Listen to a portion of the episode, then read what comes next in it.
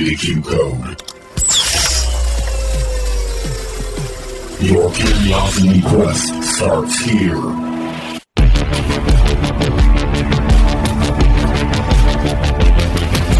Welcome, everybody, to the Q Code Podcast. Danny, Travis Allen here. Got a good episode for you today, ready to punch you right in the face with some knowledge of some stuff. I'm not gonna lie, I didn't expect that. Yeah. We don't It's a very violent. we don't come in and Way like to learn subtly settle in some information. We just punch you in the face with knowledge. Mm. we Like- just take a book and crack you right into skull. Hey, You'll learn this one way or another. if you don't want to know what Starlink is, too bad. See this bloody nose? I just gained some knowledge. yep. That's when you know you just got smarter. That's what you call street smarts. Punch in the face. But anyway, thanks. But in the Matrix, when they're like putting him through a program, he still bleeds in real life, but he's gaining all that knowledge, right? Yeah, just imagine while listening to this that you are actually in the Matrix and you are learning new things like the, uh, a, a cord stuck into the back of your head. kung fu. I know kung fu. He's not even British, but he's I know kung fu. But- I don't think he says it with like a British. kind of. I know kung fu. I know kung fu. Just- anyway, let's get going on here. We wanted to start off a little different. Um, if you are following our Facebook and uh, Instagram page, and maybe I guess probably on Twitter, we, we're really stupid at Twitter, so it's there. But uh, I don't know if it goes through when I post something because every time I click it to like to the little bar to slide over to do Twitter too, it like fails. So I really think that if I post something, it only goes on Facebook and Instagram. you just you just suck So at I'm pushing that little thing. We're gonna have to figure that Well, out. Well, wait, real quick, while we're talking about social medias and stuff like that, we have a website.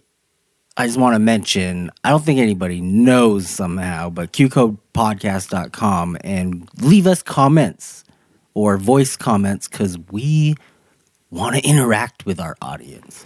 Go And we have not gotten a lot of comments on there. to our webpage. It's true. Alan We has created it, it. so it's very easy. You can literally do an instant messenger uh, comment. You can do a comment like exa- like on the actual website, right? Yeah. Or you can do record a voice comments or a voice message Yeah. on the website. All of them are with the click of a button. So if you can click buttons, you can do it. Yeah, And at this point, we probably will reply. there's, there's not like so a- many people rushing. probably a hundred percent chance that we will get to you. so act now before we get really popular. And that's where you could also we've been on our dream episodes, we've been asking people to try and like come up with if they wanted to finish the dreams, you can post on there, like you can put a finish to the dream. Mm-hmm. But Or if anyways, you just back- have a suggestion for another topic we could do that you Yeah. would like or something, you know. The True. possibilities are limitless.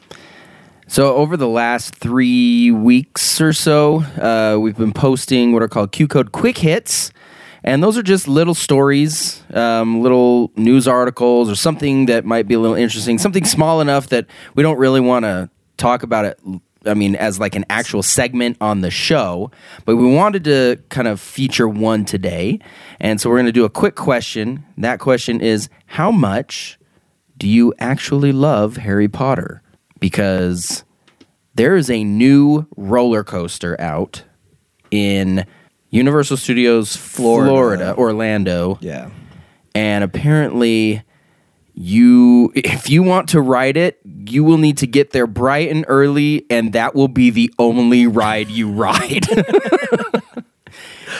So Trav is mentioning um, quickly before I get into the story. I just want to say quick Q code quick hits. That's a bad A name. So whoever came up with that, bravo, well done. He's very proud of himself. But yeah, no, like the story, I mean, it's a really simple, quick story. All it was is basically, hey, they opened a new Harry Potter ride at the uh, uh, Universal in Orlando, and it is themed around uh, Hagrid, and you get to ride the mo- the roller coaster itself looks like a bunch of Hagrid's like motorcycles all in a row Okay. and you get to the coaster itself is one mile long. One mile. One mile. It cost three hundred million dollars to build this roller coaster. As far as I understood, I believe the article mentioned it was the most expensive roller coaster ever built. Um, but the first day they opened the ride, people were showing up at like four or five a.m. in the morning, standing in line. Like, does the park even open? Then? Like, the park wouldn't even be open then. Yeah, I right. I don't know if they. I think I don't know. I can't be hundred percent. The pictures I saw almost looked like they opened the park for people to just stand in line. Like you couldn't do anything else other than if you were Just were come get in line. getting in line. And you are then now free to stand in line. There were people there standing in line for like 15, 16 hours, like all day long, to get on this ride. not worth it. I okay. Yeah. I love roller How coasters. long does the ride but- last? Well, I imagine. I mean, it's a mile long, so Depends how fast you go, I guess. If you go Oh, like- 60 miles per hour, then one minute. You're not going to go 60 on a roller coaster, are you? Really? Do they go that fast? Some do, mm, yeah. most of them are probably around like 40, 45. They just seem super fast because you're like out in the open air. Yeah, but I don't know. I don't. I guarantee you, if I'm spending money to go to Universal Studios in Florida, Yeah. I'm not spending all day standing in one line. I will do whatever it takes. I will butt. I will cheat I- so bad. I would be curious to see how long the line is now that the ride's been open for a couple weeks. I mean, sure, it's still long, but this was like I, my guess is there was a lot of people that just wanted to be on the ride on the first day. Why does And that so- even matter? For them, it was worth it to wait the 16 hours just to be like, I was there on the first day that this ride was open. Harry Potter files. You- This is kind of random, but you know what I've noticed as an adult that I don't like? Like as a kid, if you were in line and another kid cut in front of you, you could just be like, "He butted! He butted me in line, guys! Hey!" But as an adult, like even though the someone's an asshole because they just cut right in front of you, you're more of an asshole if you start going, "He butt me in line, guys! Oh, hey, trust me. he butt me." People will say something. Do we do we need to talk about the time that two people butt in front of you in Disneyland and you decided to post about it on social media but omitted their faces just in case somehow it would get back to their to their employer and they would get fired. Well, I mean, I didn't think it was. It kind of required them to be fired from their jobs, but I wanted people to know what the back of their heads look like. Because if you're butting someone, that's what you're going to see is the back of their head. But And- I- and their to make butt. it because like it's really busy at Disneyland too. Obviously, I'm sure anyone who's been there knows. So when I took the picture, try to take the picture inconspicuously too. Like there was no way but to capture like quite a few pe- people in the frame of the picture, right? Yeah. So if you remember, I like literally had to go into an editing software, put little gold stars on their backs so I could be like check out the people with the gold stars on their back. they are butters. Okay. I need you to find that and then post it to social or post it to Instagram so that everybody can see. He was like super It's got to what made my me Facebook what made me laugh was the fact that he thought that this would this would get them. like, Like, oh, like they're on their I'll sh- account and yeah. they just come across the picture. Oh my god! I'll show you. All of my friends will know what you did.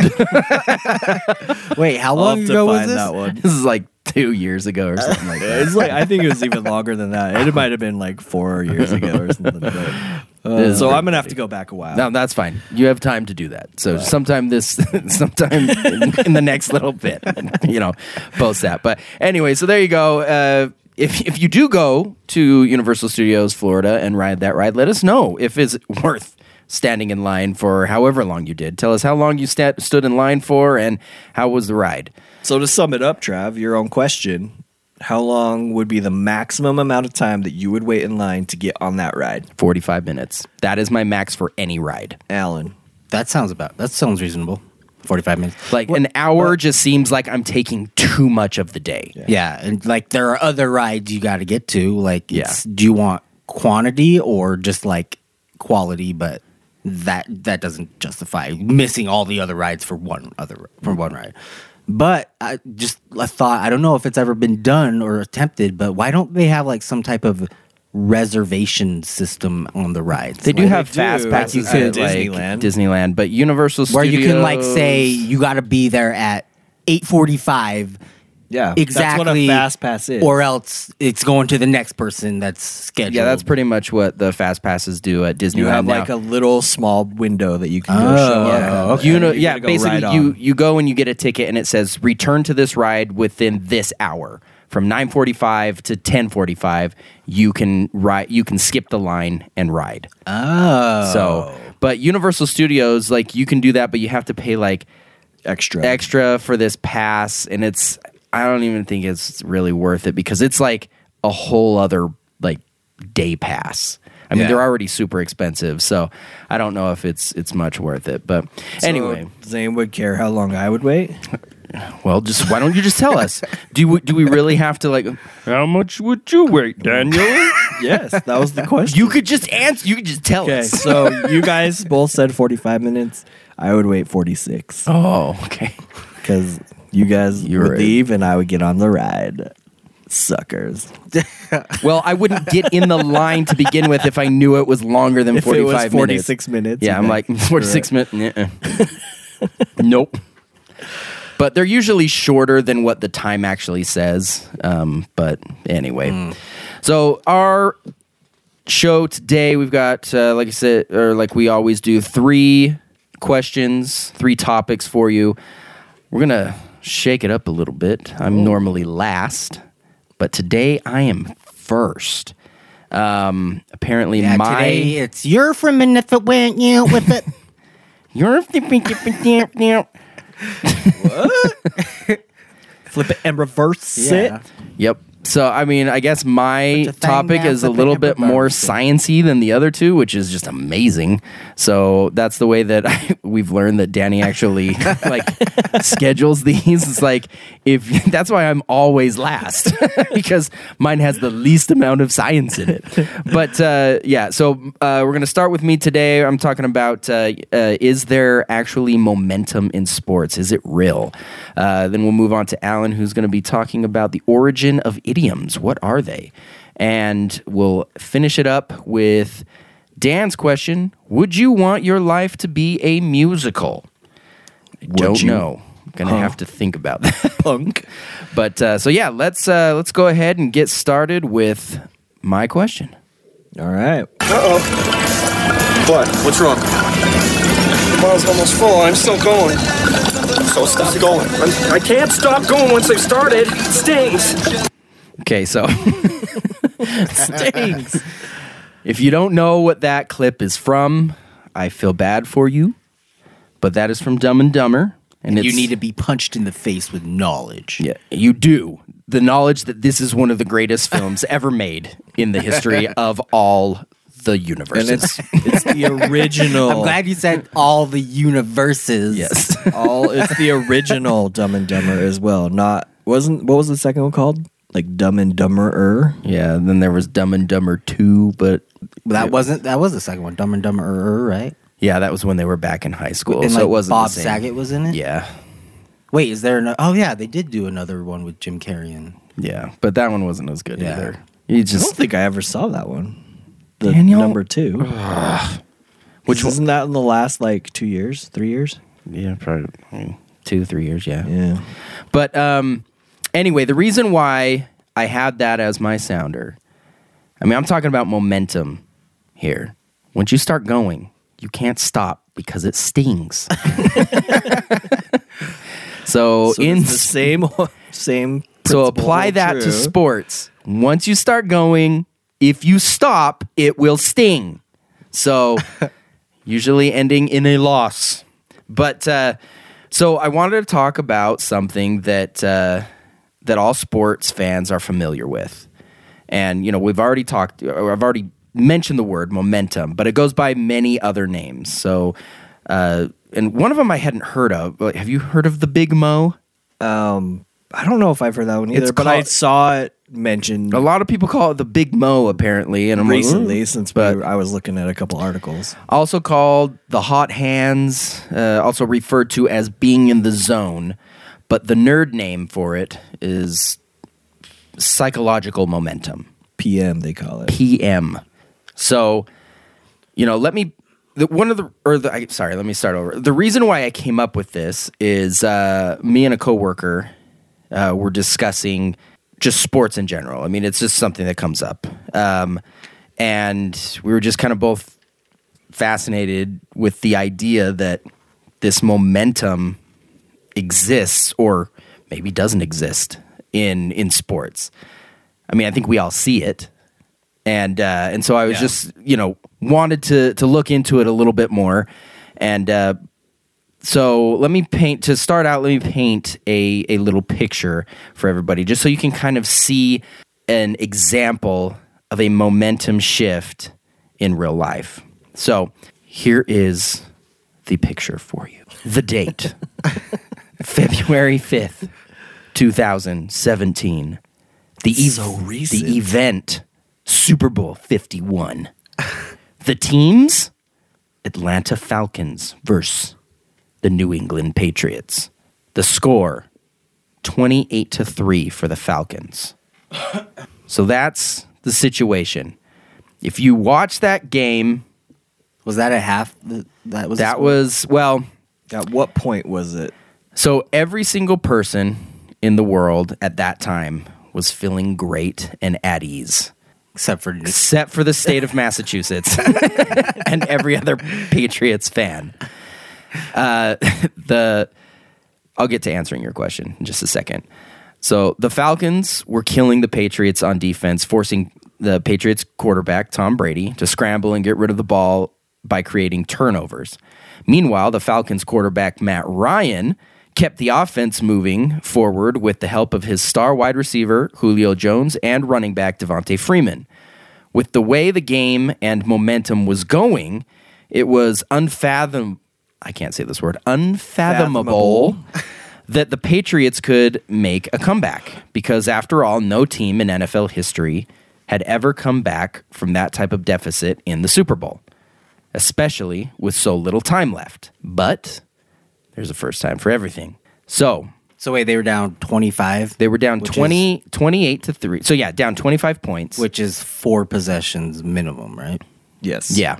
And uh, and I'm not going to go into a super long detail about the game because I'm not really talking about the game as much as the momentum shift. The concept of the momentum. Yeah. So at this point, it's second and goal with two minutes and twelve left. Two minutes and twelve seconds left to go in the third quarter, and the Patriots are sitting on the five and a half yard line. And so that and it's so that's that's the timing. It's almost the end of the third Yeah. quarter. They're down by twenty five. They have been getting murdered. I remember. I mean, before Which I go I on, enjoyed do you guys remember where you were? Watching it.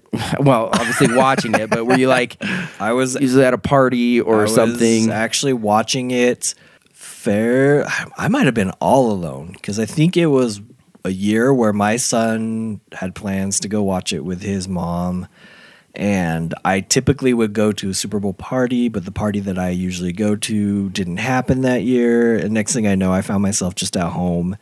And I literally was the only, because I think Liz had the kids like somewhere else. And it was me, and I got hungry. I ordered pizza. this is like the saddest story ever. you could have called me. I like, I should have. And I remember the pizza guy came over and you could tell he was partially irritated that he had to work during the Super, Super Bowl. Bowl. But the delivery guy comes over, brings me my pizza, and he like typically pizza guys are totally like they just kind of in and out, right? This guy was more than happy to just to kind of like slowly to go through the transaction because he could see my TV from the door and stuff. And he's like kind of trying to like I can see him like trying to look over me and see it and stuff. He's like, "Are the Falcons still winning?" And I'm like, "Yeah." And I think at that time, I don't even remember when the Patriots scored their three. It was Was at- it at 21-0 at some point? Oh, I don't. It, yeah, I think it was 21-0, Then they scored three or whatever. Yeah, it was something like that. And he, I'm like, it's 21 0 Falcons because this is still like before they got to the 28, 28 three point. And he just leaves. Like, he's like, woo! Yeah! And I'm like, you got some money on the Falcons? Like, oh, yeah, dude. Oh, you guys would have gotten a lot. You should have just invited him in. Yeah. Just be like, hey, I'm a fellow gambler. I also like to put money down on things. But yeah. So let's just say I'm sure his night did not go so well. Well, I don't think anybody's did that was not a Patriots fan because, I mean, it. I was at uh, a friend's house who I can't remember if it was because this was back in what 2017. I think I was working for, so I think it was my boss's house, like his. Uh, before he was my boss, he was he was a neighbor and friend. But, anyways, we're over there. We're watching it on like he's got a theater down in his basement. We're watching it there. Uh, his wife is a huge Patriots fan. It's if you listen to our last podcast, our sports podcast, you would know that I am not a Patriots fan at all. I'm tired of seeing them win. It's ridiculous. but um, and that whole thing, like, but it was really hard once they started turning things around, not to kind of like root for them, just because you're like, Well, This- like it's history in the well, making. yeah, it's history in the making. So you're like, oh, come on, just or at least make this interesting, like going to overtime, you know? Yeah. And uh, but anyway, so that's that's where we sit right now. So it's second and goal, two minutes and twelve seconds left to go in the third quarter. The Patriots sit on the five and a half yard line. Now it's difficult to pinpoint the exact moment the momentum shift occurred because you can't really. I mean, you can make the argument for every completed pass or every yard gained or every missed tackle, but for the sake of argument, we'll just use this moment as the point in time where everything changed. So Brady, you know, the the ball was hiked. Tom Brady took the ball, did like a five, seven step drop back, and then uh, threw a quick little out route to to James White, the running back, who caught it and dove in for the touchdown. And at that point, it was nine to twenty eight. yeah. Now, so that's what I'm kind of contributing as like the momentum shift. So, Obviously, they had to get down there, and some good things were happening for them. But I mean, they sucked pretty much the whole time up to that point. So it was like sometimes you just need something positive to go in your direction. And for them, I think scoring, finally actually scoring a touchdown, the end of the third quarter in the Super Bowl was that momentum shift.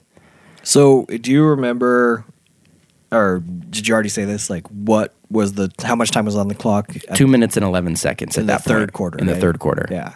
Okay, I remember it being really late. Yeah. in the game. so- yeah Okay. and then you know from that point they continued to score until the game was tied 28-28 and at the end of regulation and so i mean the falcons did literally nothing from that from that point on as soon as Yeah. as soon as the patriots started scoring the falcons stopped scoring and they were able to take it into overtime patriots end up Oh, it winning did go in overtime. yeah.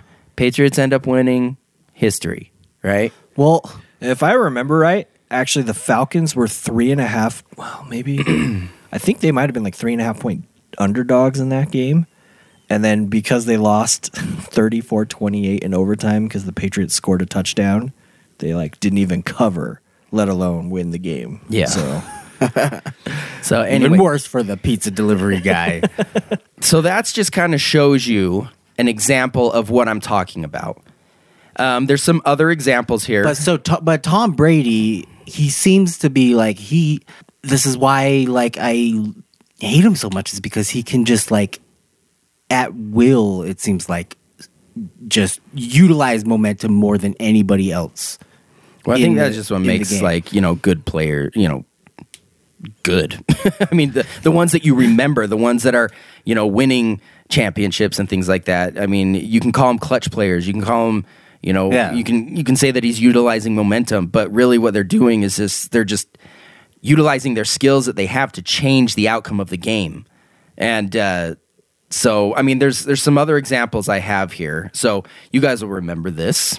Um, the uh, this was last year's uh, NBA Finals with the Cavs and the Warriors and the Warriors. Game one, Cavs pretty much they got lucky and and could have had an opportunity to score the last shot had J.R. Smith not just held the ball and thought that oh we got like I don't even know I Well, can't no, even he he ran the other like they were down by one if I remember right, but he thought that but they were he thought they were tied or tied. or thought they were up one. One I think he, other. he thought they were up one because Yeah. if they were tied, they would have tried to shoot. Yeah, so maybe that's what it was.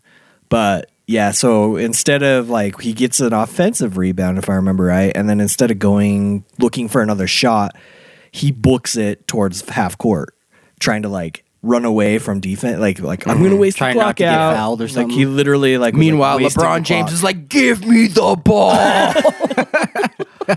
LeBron was genuine genuinely upset. Like Yeah. he was mad. Well, if pissed. you if you watch interviews after that, and the reporters asking LeBron James like, "Do you- what what was J.R. thinking? Like, what was going through his head?" And he's he's just so pissed. He's like, "That's the dumbest question." Okay, I have no idea what he was thinking. I don't know what's going on in his head. Like, Yeah. never ask me that question again. Yeah. But the thing is, like, I get the anger that he had because they had an opportunity to win, but it's a seven game series. It was game one. They had six other opportunities. Yeah, Well, they only got to three more. They only got to three more, but that's my point is that that one moment seemed to have just freaking kicked them in the junk, knocked the wind out of them for the rest of the series. They could never get their momentum back after that. So, if you don't mind me interjecting for a second, Trav, we're gonna through as you go through this. Maybe I might play my favorite game, Devil's Advocate. Oh, but so momentum is one of those things, and I'm sure this is what you found too, um, and and you're probably getting to this, but it's one of those things that's obviously hard to quantify. Or else, if it was something easily measured, we'd just be like, "Oh, this is momentum, and we can measure it, and this is when it happens, right?"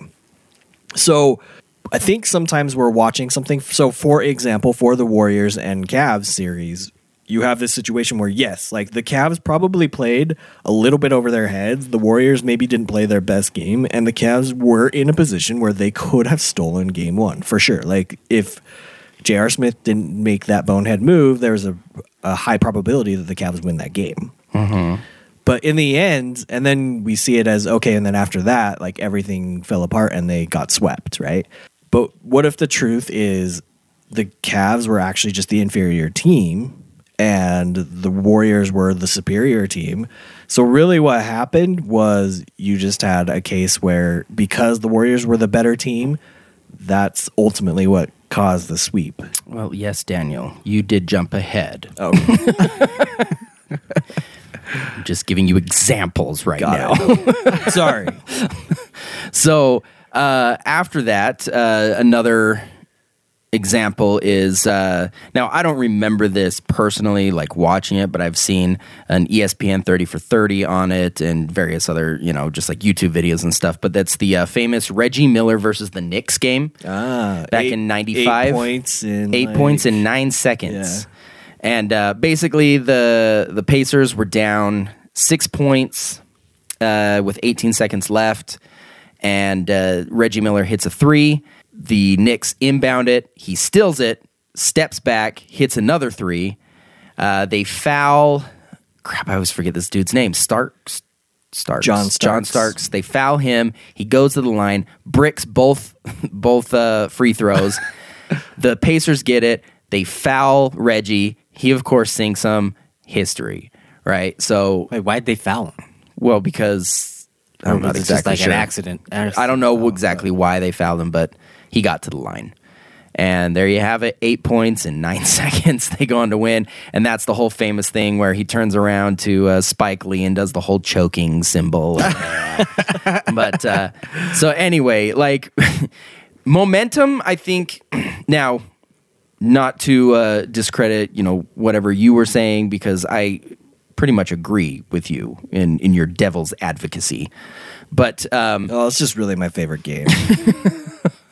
But uh, you know, in the momentum that we're that we're seeing in these games, like we had one that kind of you know was a longer, uh, you know, like that lasted through a quarter and a few minutes. Another one that seemed to have lasted through like a whole series. Another one that lasted for 16 seconds. So, um, I mean, it, like you were saying, you can't quantify or you can't it's really hard and difficult to actually figure out what this momentum is. Um, they did a uh, so in kind of in support of what you were saying uh, scientists or, or, or psychologists have you know done an experiments and one of them is a simple one that anybody can do but you just take a coin and you flip it 100 times. You know when you flip a coin 50-50 right? Could land heads could land tails. Yeah. but if you flip it 100 times or even more than that there are going to be runs where you just get heads, heads, heads, heads, heads. Mm-hmm. You could get 10 heads in a row, but the next coin that you flip, Still the 50-50. probability is not greater that it's going to land tails or Yeah, even heads. Yeah. It's So that's kind of what they're saying is that like we talk about momentum, but is momentum like a real thing? Because you have all these games that are being played and there's just probability that something like this is going to happen. Trav, first of all, well done. Thank you. That's that is perfect. Yes, that's I think, and I be, I say that because that is the feeling that I have when it comes to momentum in sports. Is exactly that. Um, it's there's two parties. You can go extreme one way, extreme the other. But yeah, in the end, if you have enough of something, if you have enough occurrences of anything, things are going to happen. And those things that happen that are out of the norm or out of the ordinary are the things that are going to stick in your head. And therefore, you as a human being will feel like that happened due to what you, you know, the narrative that you want to place on it, i.e., momentum. Yeah. The one thing that I wanted to well, wait. to- I I, oh. I wanted to give my version of this. okay. real quick. So here in Utah, where we are, don't we have like a big fault line or something right here that? Haven't you guys heard that there's supposed to be a big earthquake yes. sometime in the future here? So I've heard whenever I've talked about this, like with fellow Utahns, they're like, "Yeah, they say there's supposed to be a big earthquake. It's it's we're we're like we're due now. Like every day day that goes by, the probability goes up of us having an earthquake. But you can't say on any given day, like today versus tomorrow, that tomorrow is more likely to have the earthquake. Mm-hmm. On that day, tomorrow, it's still the same probability Yeah. you would have had. It's still like flipping the coin 50 50 chance. yeah. Yeah. I I mean, I see what you're saying and I would probably respectfully disagree. You can't say tomorrow is more likely to than today for that earthquake to happen. if you're going to say in that context, yes, but there is a certain variable where the when there's something that's inevitably going to happen at some point, the more you move forward in a strange way, the higher the probability will be that that thing will will will occur at some point, if that makes sense. But you're right; it doesn't necessarily mean that there's more of a chance. Like you can't say there's more of a chance it's going to happen tomorrow than a year from now, per se. Like because it could just happen tomorrow, but Yeah. as time goes on, I guess you're saying you would be saying that that possibility Yeah. is going to happen at some point. Well, so it's coming closer, I guess. Well, I was, I guess what I was saying is like I was likening each individual day to each individual fo- coin flip, but the inevitable uh, earthquake would be more like inevitably you're going to end the streak and flip a, a heads, right? Yeah, no, I think that that's a good way. to All right, never mind. screw my whole screw my whole analogy. I was on board, Alan. No, I think the way I you think- I- no, described, I think Danny- the way you described it the was- last time was makes yeah that makes sense. Okay.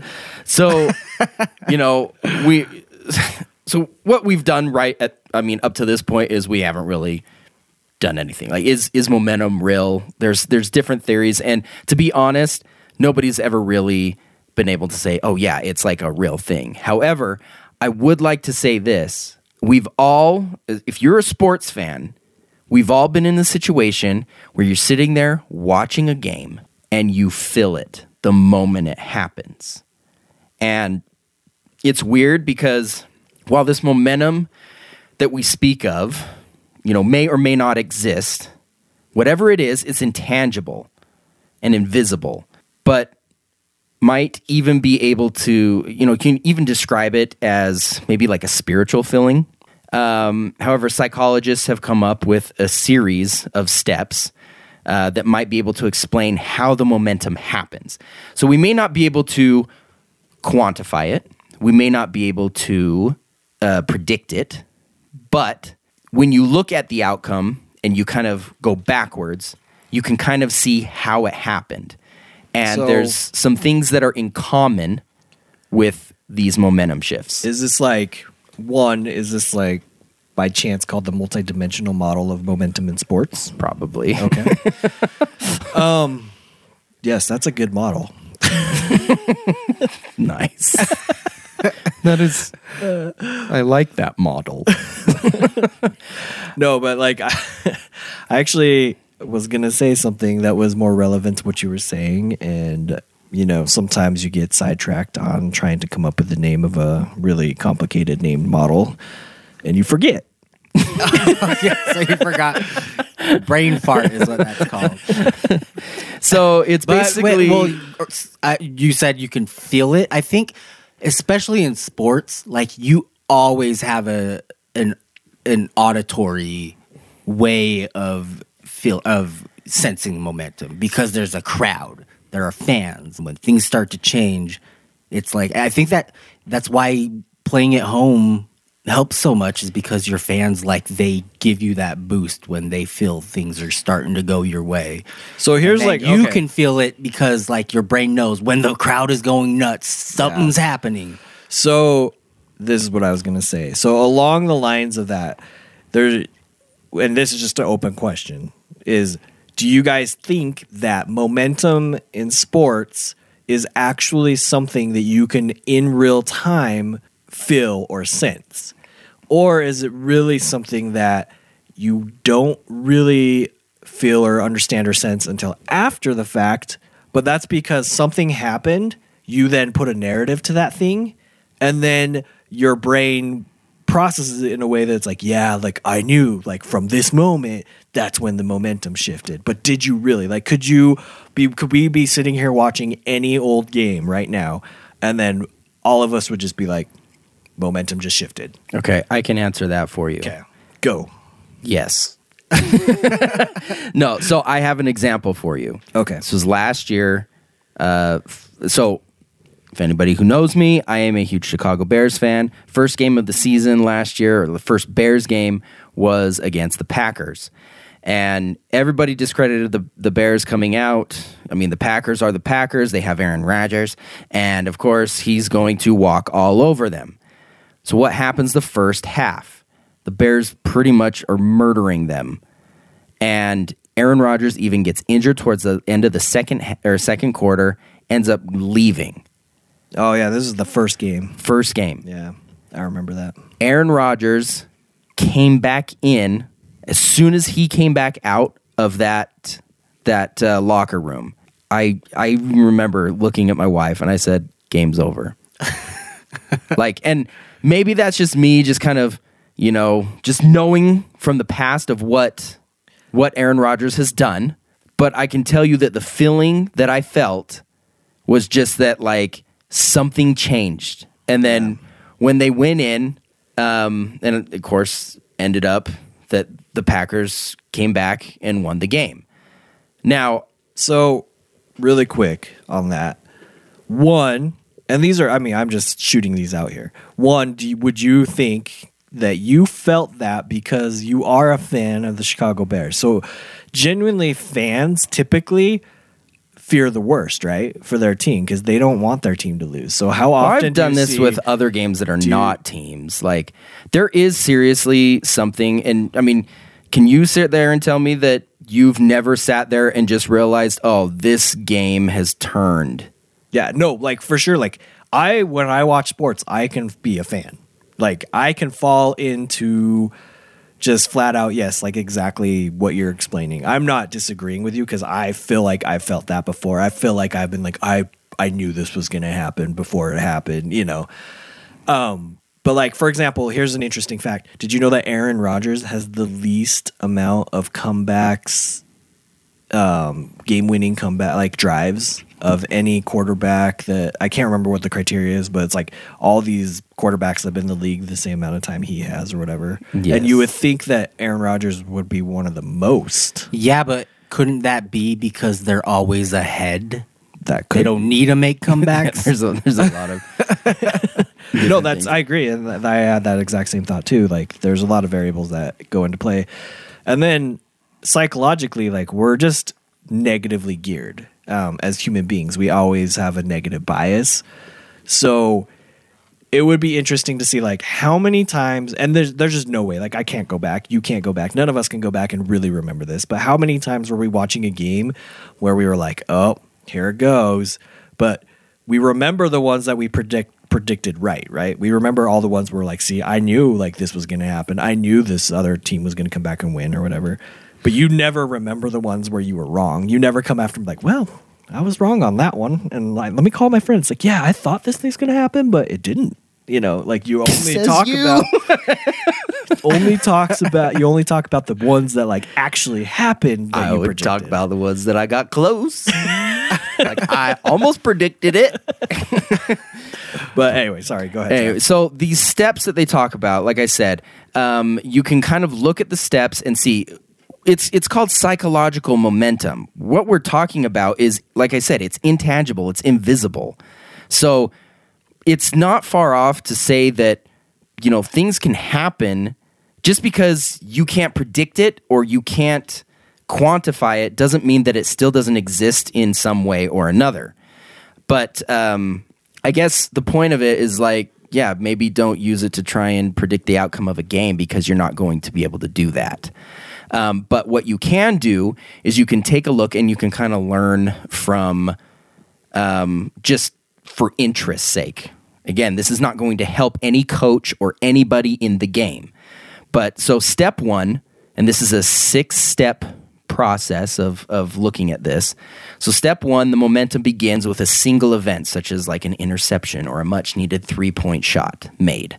Step two, the event would then affect how each player on both teams and coaches and fans would react such as sudden like a sudden burst of energy. We're talking about physiology here. Just how the body reacts to that. You know you you make a shot or you you intercept the ball run it in for a touchdown. Like all of a sudden there's this sudden burst of energy and adrenaline that goes throughout everybody. Or the exact opposite for the other team and fans. Um, So I guess this would be a good time just to say, yeah. So momentum can be positive. a lot of times people talk about it in negative. positive way Yeah. but it is also negative. negative and negative momentum can actually be more powerful than positive momentum. Yeah. um, psychologically. Yes. Step three is a change in behavior, such as a boost in confidence. You know, while confidence is not tangible, the effect of it is visible to others. So, you know, all of a sudden you make that three. And we've seen, I mean, we've seen players do it time and time again in the NBA. Like you get the hot hand, you get on a hot streak. Nobody can explain it. Why all of a sudden, I mean, you're you're just as talented right now as you have ever been. You know, in the NBA. I mean, yeah, you work on your craft and things, you get better, but at that exact moment is when all of a sudden you're like a thousand times better. So it's just it comes down to it's kind of a psychological thing. You, I think it's like the the engine that could, right? I think I can. I think Yeah. I can, and, And then I therefore I did. did. yeah. You know, and so well, like um, you know, like in movie, like there are people who listen to like those inspirational tapes or something like that. that They're like, just give yourself positive affirmations in the morning. Say, you are a strong woman. I am a strong woman. Is that You another are- reference to like Friends? Alan loves to reference Friends, the, the episode where Chandler needs to quit smoking, and so they give him Yeah. a, a self help tape, and he listens to it when he's asleep. At least he moved to a different character this time. Yeah, it's always Joey. Guys, it's one of the best shows ever. it is a good show. But so I think just the positive way of thinking, it it re it like builds upon itself. It's like a feedback loop cycle. Well, it does, and it spreads. You start with one small thing, and then you feel better, and then you think I can do this, and then you feel better when you accomplish that. Mm-hmm. So step four kind of adds on to that. So it's a change in performance. So now all of a sudden, oh, I hit one shot. I could do it again. I now mm-hmm. have this confidence. So now you can like now I'm going to do better. Uh, step five in a head-to-head matchup, both teams will start to feel the effects, whether they are positive or negative. So now you're starting to see where that momentum, both negative and positive, are, are affecting each team or players or, or you know whatever. And then uh, step six, you know, if the momentum indeed does make it that far, because thing with momentum too is it could be killed at any moment. I mean, you look at the the runs that they have in in basketball. I mean, you might have a team that goes on a 10 nothing run, but as soon as another the other team makes it, it's like, okay, well that's done now. Yeah. That momentum's ended. Or it's the same thing, like you were saying. If that same player comes down, hits that three point shot that you were just explaining began the whole process of the momentum. Yeah, but then the next But the shot- next shot, the other team goes down and just hits a three pointer. Then, Then- it, it killed it. Offsets it, kills it, yeah. So step 6, if the momentum makes it that far, you will see an immediate outcome or change of play and as a residual effect the score of the game in in a lot of situations. But so that's basically it. What what we've talked about here is really not it's something that you can't and, and I think this is why scientists and, and psychologists have a hard time with it because it's not something that can really be explained. Yeah. It can't be measured, Measured, yeah. in any kind of, like we said earlier, quantifiable way.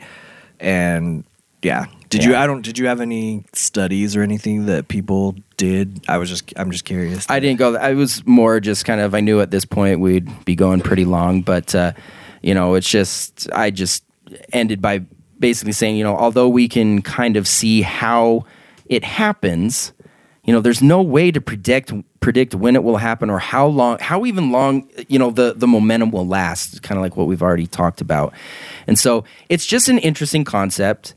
I've sat there and I've felt it, you know, you kind of feel the room change, or even if you're in the arena or whatever, whatever it is, you know, it just it changes, and it's just interesting to see the ebb and flow of the momentum.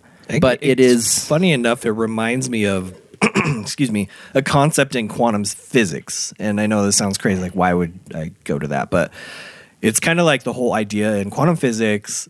We we're not going to go deep into this, but basically, a particle can be in two places at once mm-hmm. in quantum physics.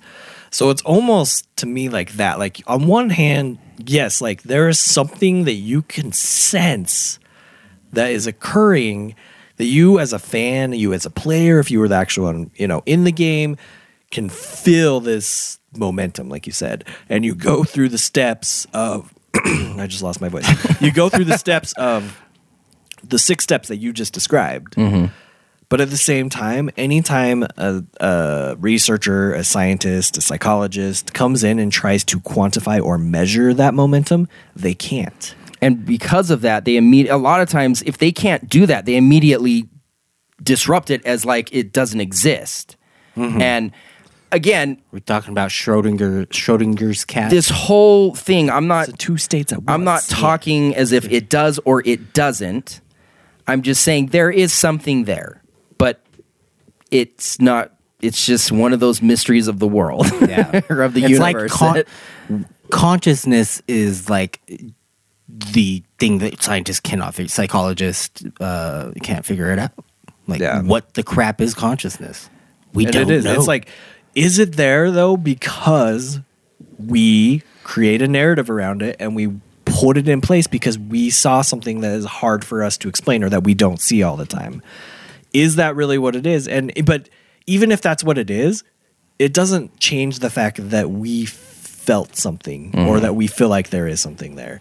And on the flip side, the measurements or the scientists or the studies are always going to come back with, well, no, that's just randomness. Like randomness looks can look like patterns, can look like a narrative, but it's really just randomness. Just like you explained with the coin situation.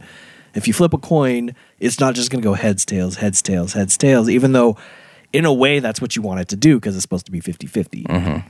But instead, you could have six heads in a row, followed by seven tails, followed by three heads. You know, it's just back and forth. So Yeah. that's my two cents. Well, and that is my segment. We should get moving on here. So uh, let's let's move on to Alan's question of what is the origin of idioms. There are rules for policemen. Yeah. That's what my captain keeps telling me.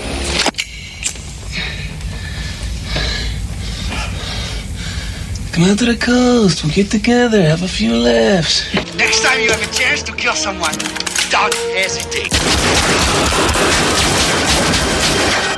Thanks for the advice. Just a fly in the ointment, Hans. The monkey in the wrench. The pain in the ass. Happy trails, Hans. Oh, Man, I can't fucking believe this. Another basement, another elevator. How could the same shit happen to the same guy twice? Okay. Die Hard. Zuh. yep. That was Die Hard. You Did maybe you create that mashup? Yeah. So you complain that I have a couple of sounders, but you're over here creating ginormous mashups. But all right, I see how Well, it is. when things are for me, I don't mind putting time into it. It's for other people. but you may be wondering, what? What does that have to do with anything? Yes. Uh, well, I'm here to talk about idioms. What do they mean, and what are their origins? So, so- idioms is not just dumb people. it's what? idiots. Yeah, He's idiot. You're such an idiom. you're an Idiom. Um, well, first of all, okay, what is an idiom? An idiom is an expression that is pecul- peculiar to itself grammatically or cannot be understood from the, the individual meanings of the words. Quite a few idioms are language specific and thus difficult to translate. Um, the reason die hard is because die hard is actually an idiom. Oh. I didn't know that until I read the definition of what an idiom is. So really quick, because you're you just read that description, and I, this is for myself because I Do you want to hear it? I'm kind of an idiom. so anyway, like no, like so does it just mean like it's something that is said and can be taken literally, but if you took it literally, it would mean something completely different than what it's intended to be meant.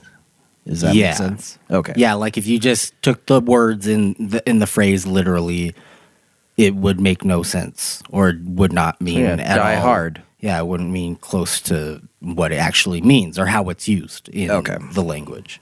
I just want to make sure that I understood it. So maybe they're called idioms because like you sound like an idiot saying it if you don't know what the actual meaning of it is. Hmm. What, what, So we what is it like the when in Rome do as Ro- the Romans do. but on Anchorman is it Anchorman that he doesn't know how to say it correctly? oh yeah, He's like when in Rome. He just uses it in the, in like the wrong context. context. Yeah. Yeah. So, um, I picked out uh, a bunch of my favorite. Like I just I researched them, found different idioms, and then I picked out like ones that I liked. And I'm going to ask you guys to to tell me what you think the idiom means, and then try and use it in a sentence. Got it. So we're gonna start with die hard. Travis, do you know what it means? You know, I actually feel like I read this at one point in time. I can't remember at all, but it is to die really bad. hard. My answer was going to be uh, to die in a difficult manner. So similar to yours. Yeah. But, but just more of like, it was very difficult for me to die, but I did die. So I died hard. Wait, wh- what was your sentence, Jeff? Just to die really badly. die hardly. Okay. So the meaning of die hard is a person who holds stubbornly to a minority view in defiance of the circumstances. Okay. Yeah, that makes sense now in hindsight. Yeah. Like I'm a die hard fan, mm-hmm. meaning like you like them a lot, even though other people don't. I was mm-hmm. so stuck on just like the title of the movie that I couldn't see outside of that. But I guess if you look at But- it, like he's in. So so what does it mean again? A person who holds stubbornly to a minority view in defiance of the circumstances. Okay. So basically, in that movie, you know, Die Hard, he is pretty much the only one. Uh, because if you think about like all of them come in, they they take control of and and take hostage of all the w- workers, and they take control of the Nakatomi Plaza building, and he is the only outlier, the only person that is outside of that whole thing Yeah. that can make any He's the difference. He's minority. the minority. Defying Yeah. them. like he just doesn't give up. I didn't no think about what. it that way. That is a good way to think So, about it. Okay. There we go. Wonder if that's why they named it that, or if they were just like, "This sounds cool." This sounds super cool. like he's die. He doesn't die, but we just want it to sound like maybe he does. So it's nice to know the meaning of the idiom, but also where does this come from? Where does it go? Do you guys have any ideas? No clue. So, Die Hard, uh, its origin is while it's typically ref- it refers to someone with a strong dedication to a particular set of beliefs, the term Die Hard originally had a series of much more literal meanings. In its earliest inf- incarnation in the 1700s, the expression described condemned men who struggled the longest when they were being executed by hanging. so, so I guess in that sense, it literally was they were they were Difficult just- to kill. Yeah, it's like Look at this those. is hard, guys. Look at him die just already. dangling there. He's struggling. Guy won't die. It's really hard. Scallywag. It's really hard hard, for him to for him to die. He's dying hard. Die hard. He's, we should have Trav come up with the string of consciousness for each one of like how that person got to Die Hard or got to whatever the idiom is. he's a die hard. That's it. That's what we will call people who struggle. People who do not For a die long time. easily, they are diehards. They're hard to die. Uh, die hard. All right, let's go to the next one. We've probably all heard this one. Turn a blind eye. Yes. What do you guys think it means? I think. Well, you go ahead. Oh. It means to me to turn a blind eye means well, am I saying what it means literally or am I saying No, what like it what the idiom oh. means. oh. It just means to like Why would I have you say what it means literally? Just like you have an eyeball that was blind and you just Turned ro- it. You rotate it. it means like you see something that you Ignore. probably like know is either wrong or you feel uncomfortable with, but you choose to look the other way out of probably cowardice a lot of the times. You just say Could be. ignoring something. Trav's is more succinct than mine. All people who turn a blind eye are cowards. okay, sentences. Uh, I turned a blind eye to that person being mugged.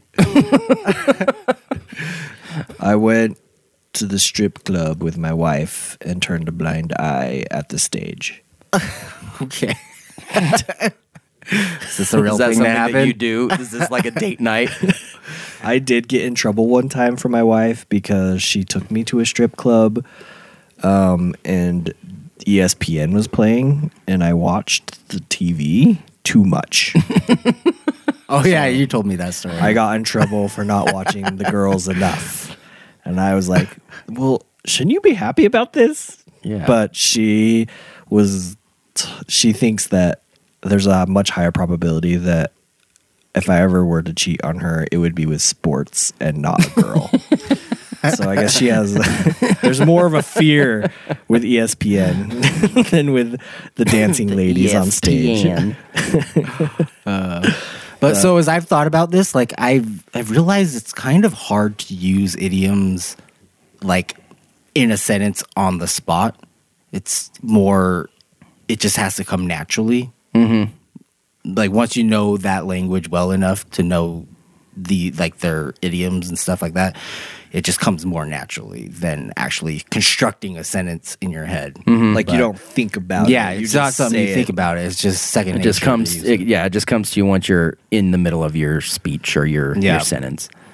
Uh, so to turn a blind eye is to knowingly refuse to acknowledge something which you know to be real. Okay. So the Earth is flat. Those flat ass. those flat assers. Those flat ass- those, those flat earthers are just turning a blind eye to the fact that, The world is round. and I'm pretty sure 100% of them really know it's round. They're just, we did a, There, did we do an episode on we flat did, earthers? but we haven't. Uh, Oh, yeah, really It's a lost lost episode. They just want attention. Um, and so the origin, uh, the phrase turn a blind eye dates back to a legendary chapter in the career of the British naval hero Horatio Nelson during the 18, during 1801's Battle of, of Copenhagen. Nelson's ship, Nelson's ship, ships were pitted against a large Danish Norwegian fleet. When his more conservative superior officer flagged for him to withdraw, the one-eyed Nelson supposedly brought his telescope to his bad eye and blithely pro- proclaimed, "I really don't see the signal. I just, I really don't, guys. Is there a signal? I don't see it." Uh, then he went on to win a decisive victory. it's like, So, Trav, how did that go down? so he put the, the spyglass up to his eye, and the guy was like, hey, you're not even putting it on your right eye.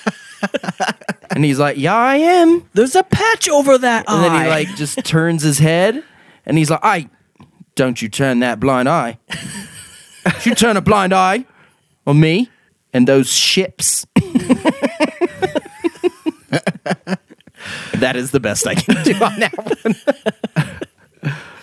Why are they always right. British? I don't All know. These come from idioms only come from British people. Well, these are English language idioms. I guess that's true. like other, I guess other languages have their own idioms, that's true. and English comes from. Englishmen. like Guten Klaben, aber Glieblen. Isn't that like a the beginning of a a song? Give it to me, baby. Yeah. I hate that band so much Why do you hate Offspring? because I just don't like their music. So you don't like your own kids? All the girls say I'm pretty fly for a white guy. That was a joke for him. I know. I just thought I'd just be quiet. Even on an Audible podcast, like my jokes can't even get an Audible response anymore. Okay, should we go to the next one? Yep, next one. Crocodile tears. Okay. You guys, you guys know what that is? Some big old tears. I think that is the exact dictionary term.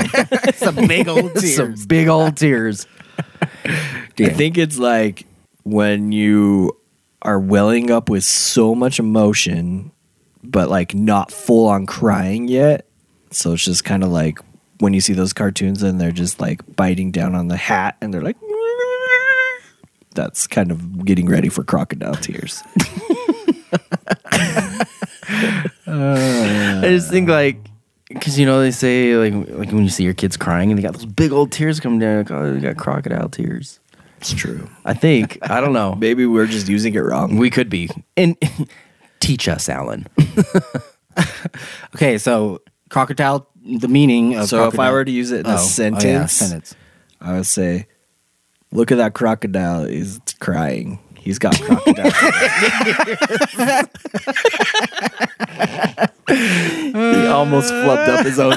like, Look at hey, hey, look look at that crocodile. He's, he's crying. He's those are tears, Cro- crocodile tears. So sad. I got crocodile tears now because I'm sad about how that went down. so what? Is Yeah, let's go on to the meeting. what? we just all just stop and he's just like staring. Oh, I was waiting for you. I was done. I already did my my sentence. It was it looked like you were going to look say at my something, kids. They're crocodile tears. All right, so the meaning is to weep crocodile tears is to put on an insincere show of sorrow.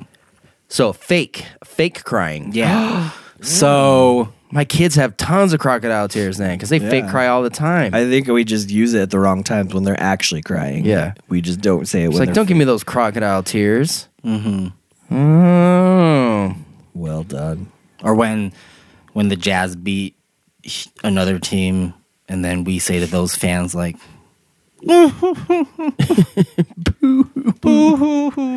those are crocodile tears. so the origin of this it's it's not really like that interesting cuz it's just kind of based on a myth that comes from a book back in the day. So the saying derives from a medieval belief that crocodiles shed tears of sadness while while they killed and consumed their prey. it's basically So- like like somebody who has a essentially like an eating disorder. They're just shoving their face with food, and they're That's just what I was say, gonna say. That's what I was gonna say. It was like "You're so good." I can't stop. It's like plenty of people have been depressed and they're just crying and weeping to themselves while they're just spooning ice cream into their mouth. Like I've never actually done that, but I love Pringles. Once I pop, the fun don't stop. the movie scene that came to mind was on Anchorman, and I, I don't know if it's in the original, but maybe like the extended oh, version when when when he's at the restaurant and they give him a platter of cat poop to eat. And he's like, no, no, I will not eat the cat poop. I will not eat the cat poop. And then he's like, okay, just fine, just one bite. I'll take you. That's right. so gross. So did you recently watch Anchorman? no, Anchorman, I just know by No, heart. see, Danny, most of us can just recall other movies that we've seen, not just the most recent one that we've seen.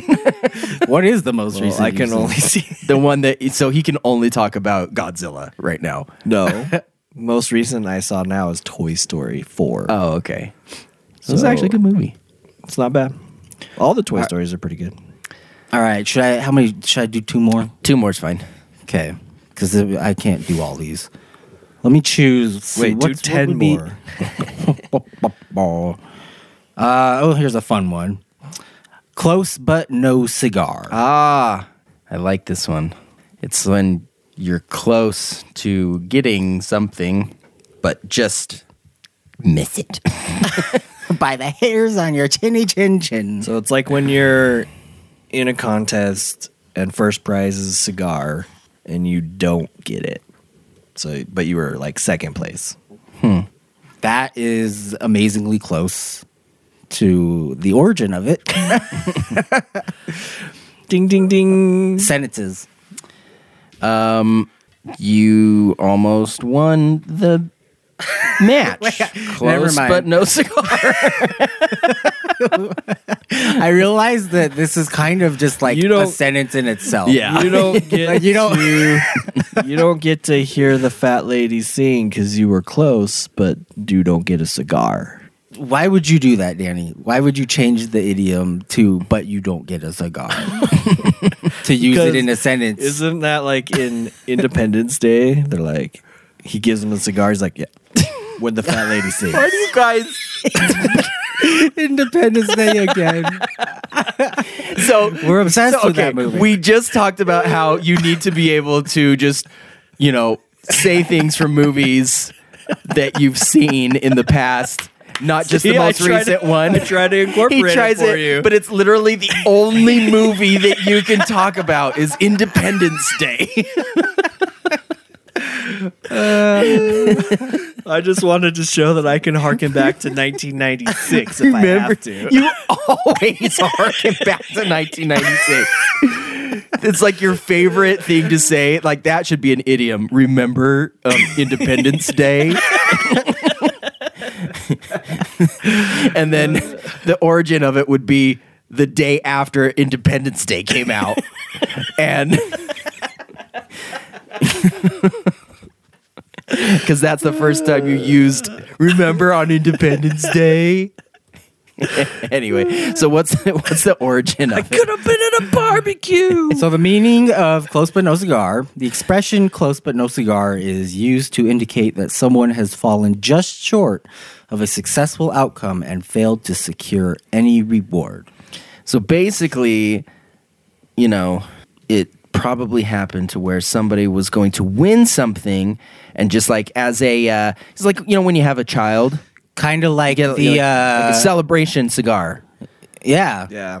So Well- you're close, Wait, what? but no cigar. So uh, in that scenario, like a celebration cigar for having a child, you're saying like the child would have died. No, in no, no. I'm saying So like, close but that no cigar? People used cigars as like a celebratory like gesture. Oh, I So like So- if they got to the cigar, that means that they were actually to the celebration. I thought you were saying like someone's all ready to smoke their cigar because their baby's being born, and the doctor comes out. And he's like, "Close, but no cigar." no, no cigar. I'm sorry, the child is hmm. Well, we all know that if you're uh, the child from died the hard. from the no name generation, they would just come out and be like, "I'm sorry, diphtheria." What the hell are you talking about? Diphtheria. what was that called again? Oh, Dysentery? dysentery. what? yeah. you have died of diphtheria. Wait, what is diphtheria? When I, diphtheria is not a real word. when it came out, I could sense that it was wrong. but I didn't. I was just like, if I say it with confidence, maybe it'll just slide through. no, Oh, well. Now I'm crying crocodile tears over that. I guess diphtheria is an infection caused by the bacterium Corynebacterium diphtheriae. See, it's. It's an infection. All right. I was thinking of dysentery. no, uh, nowhere on Oregon Trail does it say diphtheria. you have died of diphtheria. but All right, so here's its origin.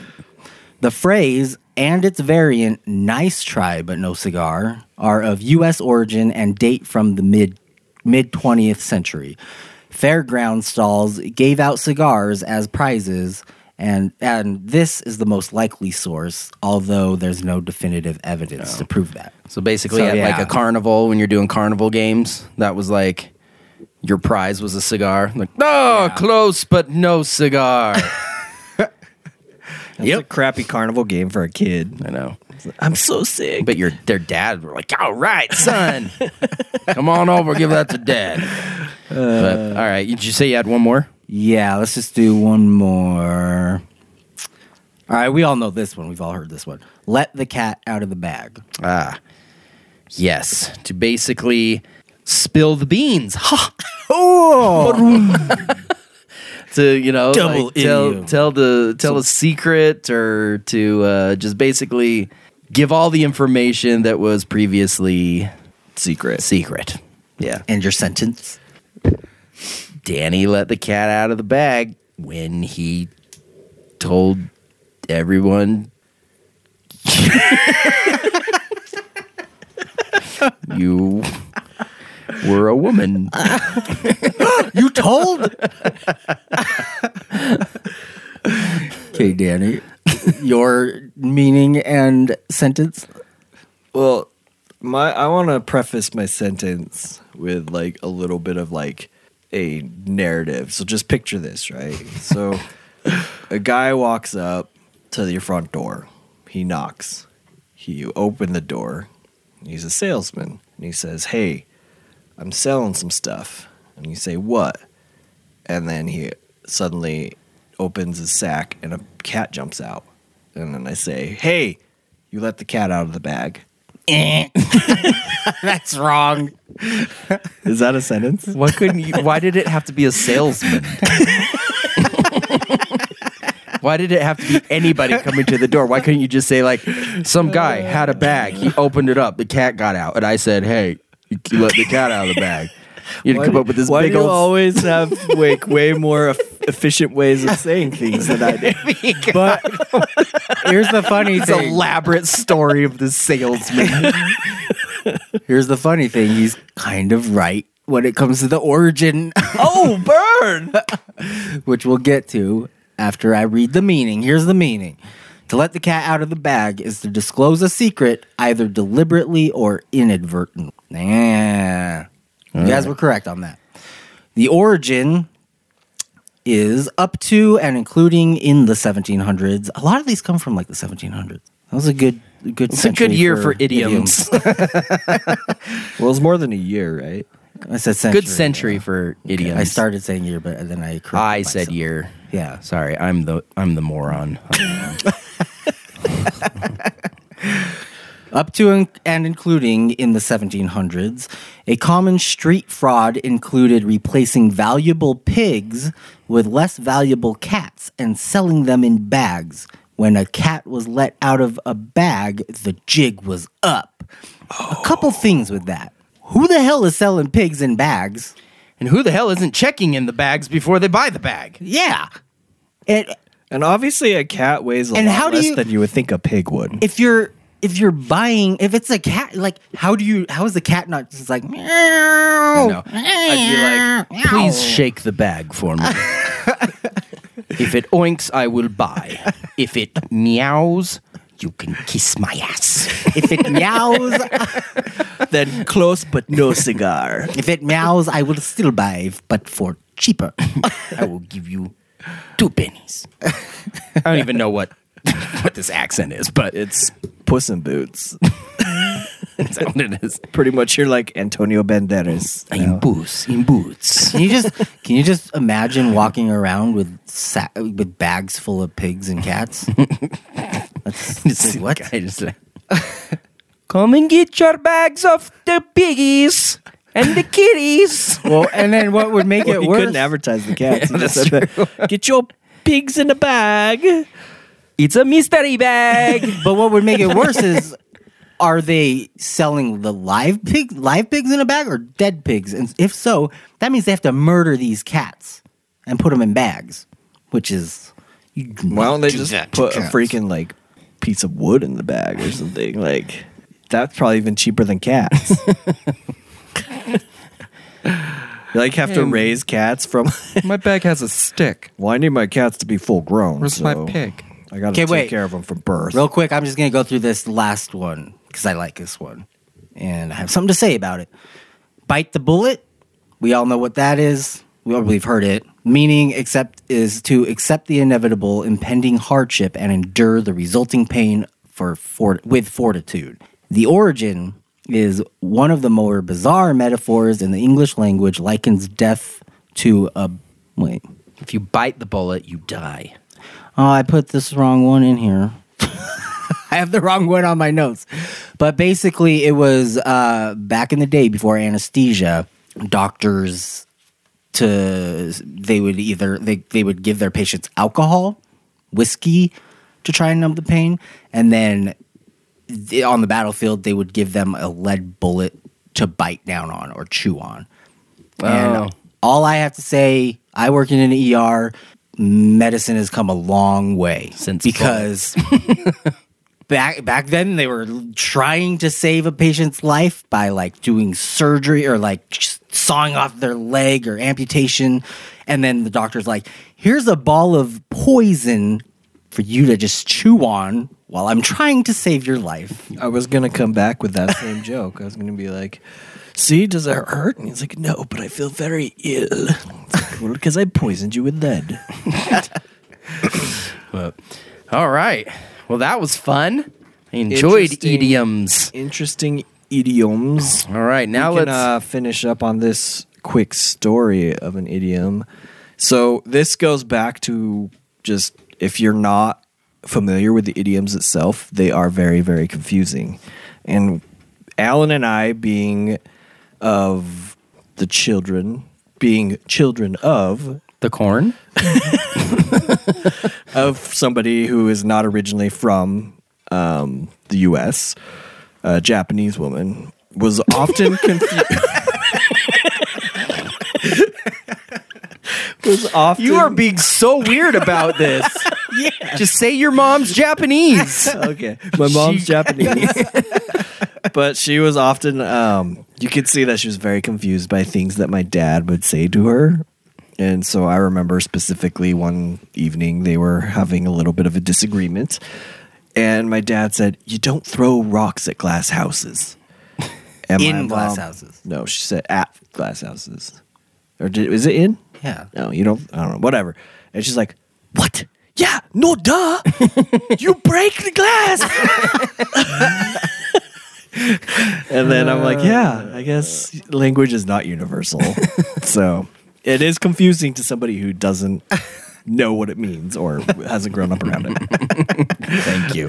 Thank you Okay, but yeah, let's get into uh, the final question. Um, go ahead, Al.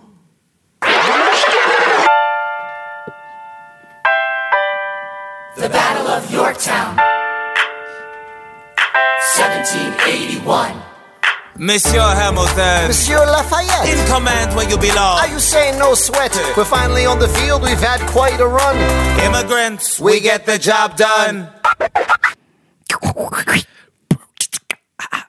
So, my question is Would you guys like your life to be a musical? no. and that's my segment. well, it doesn't surprise me. Trav answers no to everything. Alan? It would get annoying. Thank you. So, okay. Well, I, I do sometimes imagine, you know how in movies there's a scene where like one person starts out and then by the end of the song, like he has the entire town behind him and they're all like synchronized dancing. If you're asking me, would That- it be cool? Basically to, a flash mob. Yeah, I was that would say, be awesome to partake in. Would it be to cool in. to be in a flash mob? Yeah. Yes. Would it be cool to just Have your be life trying to work and then just having some music playing to just describe your feeling and give away all of cats out of the bag now got a song playing about how i'm feeling Very good usage of that in a sentence. thank sentence. you alan I'm glad the idioms are making a, there's presence known. Right now, I. Dang it. I, you'd see the gears turning i'm gonna say something no that's gonna be stupid I was trying Doesn't to make find sense. an idiom that would fit. And all right so oh, i want to know why you came up with this So I came up with this. Okay. So if anyone has listened to some of our episodes or all of our episodes, you probably know or have kind of felt like, oh, usually Danny has a question that's more, I don't know, like I had to research it based, or, you know, like, oh, he had to learn or figure it out or whatever. And then we talked about it. And so, but once in a while, you have a little bit of a cure, not curiosity, a creative itch. ah And that just kind of is what happened this week. I was like, you know, I kind of just feel more like I want to do something more of just like a hypothetical question, more of just a fun, lighthearted question, and just kind of itch my creative scratch. is that going to be an idiom? no, because that doesn't even make sense. It would be scratch, Scratch my creative, creative itch. Uh, yeah. like itch my creative scratch. Let me let me back you on the pat. this is this is uh, this is not my finest day. Let's just put it that way. I know earlier Trav's like, yeah, I'm the moron. I, I feel like if anyone listens to this episode, they will have a different conclusion by the end of it. But so anyway, but yeah, no. Is So brain fart? why- brain fart? Up like what's the word? I just had a brain fart. idiom? Would brain fart qualify as an idiom? I don't know. I don't know. You should find out the origin and let us know. Post it on social media or something. It was like somebody was just farted so bad it gave him a headache. He's like, ah, ah, my head, ah, my brain fart, brain fart. and then they're like, "All right, what were you saying?" Because I don't, I don't remember.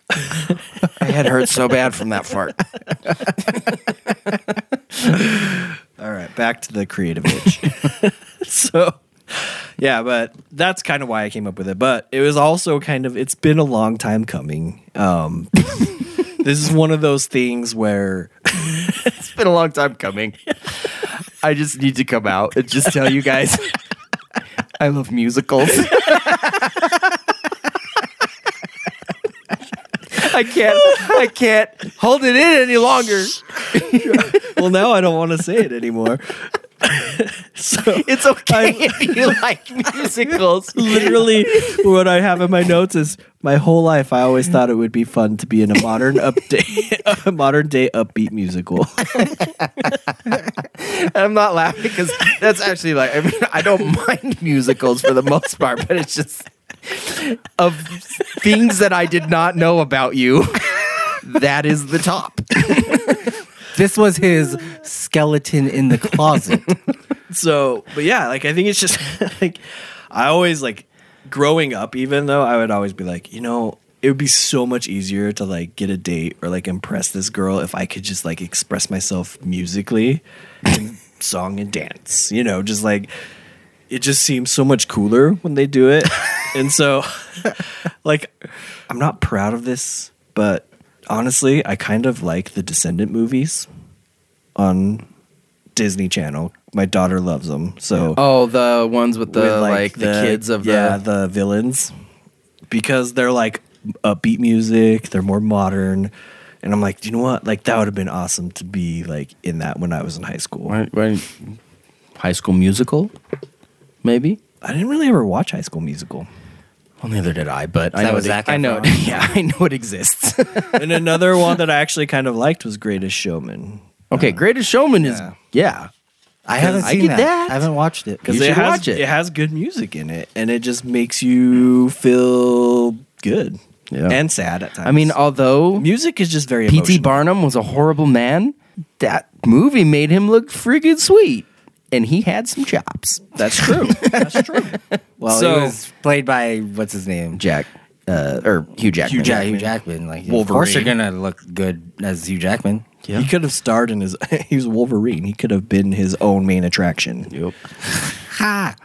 It's like, oh, I ticket saw sales are Rent. down. I saw Rent on Broadway when I went to New York, like back uh, when I was 21 ish. Uh, I heard it's expensive there. Oh, It is. Rent on Bravo, Broadway. Yeah. Yeah, like what is that like per square foot? But did you not? Did you not see it coming? I did not. As soon as he said, 'Cause I, I- heard that's expensive." I was like, "I get where he's going, and it's going to be a." All right. So if if if your life was a musical, I know that you don't want it to be, and you would think it would be annoying eventually, Alan. But if it was, would you guys have a song that you would specifically be like, this would be my theme song? You know, I remember you. So you asked us these questions, and I'm having a hard. I, I had a hard time with these because I don't know if there's. I remember back before I got married, I had a theme song because all of my friends were getting married, and I was. I didn't feel like I was ready to get married, but then after everybody was getting married, I was like, well, I guess I should get married too. But You got I, married pretty young, though. I was 24, but everybody else was younger than that. Yeah, this is Utah. Everybody else gets married. Like I wasn't married yet. You had already had a kid though, so so you were you were already like ahead of the game there. um, so I listened to this song quite a bit on repeat, and it's very sad to say, but it's a, a John Mayer song, and uh, it's called "I'm Tired of Being Alone." and it's just about him saying, you know, I know you're out there. I could have met you anywhere, but where are you? And uh, so, yeah, he just sings about that. So I remember that being my theme song back then. Today, probably something like, who sings that? Is it like Rihanna that sings that song? That's like, work, work, work, work, work. All you do is work, work, work, work, work, work. Yeah, I think that is Rihanna. Yeah, And- that's and a that good one. I kind of feel that way too. Goes for everything. I'm not just talking about going to because I go to work and then I come home and then I do work, work, work, work, work. So- If they could just like update it a little bit, so be like work, work, work, work, work. Kids, kids, kids, kids, kids. yeah. So Sleep, something sleep, sleep, so- sleep, like, and I didn't have time to really go through because I was, you know, doing some research on my own stuff. But uh, something that has to do with just being a a dad, family man, whatever. But uh, yeah, that's my answer. Sweet. That's a good one though. Alan, Ah, he's coming up with his theme song as we speak. So we'll do a I don't know, little it's- side It's tangent. the while- theme song of ER. I'm trying to think. I would. What's that? I can't It's remember. just a musical. I Oh. just it's I, instrumental. I love movie scores.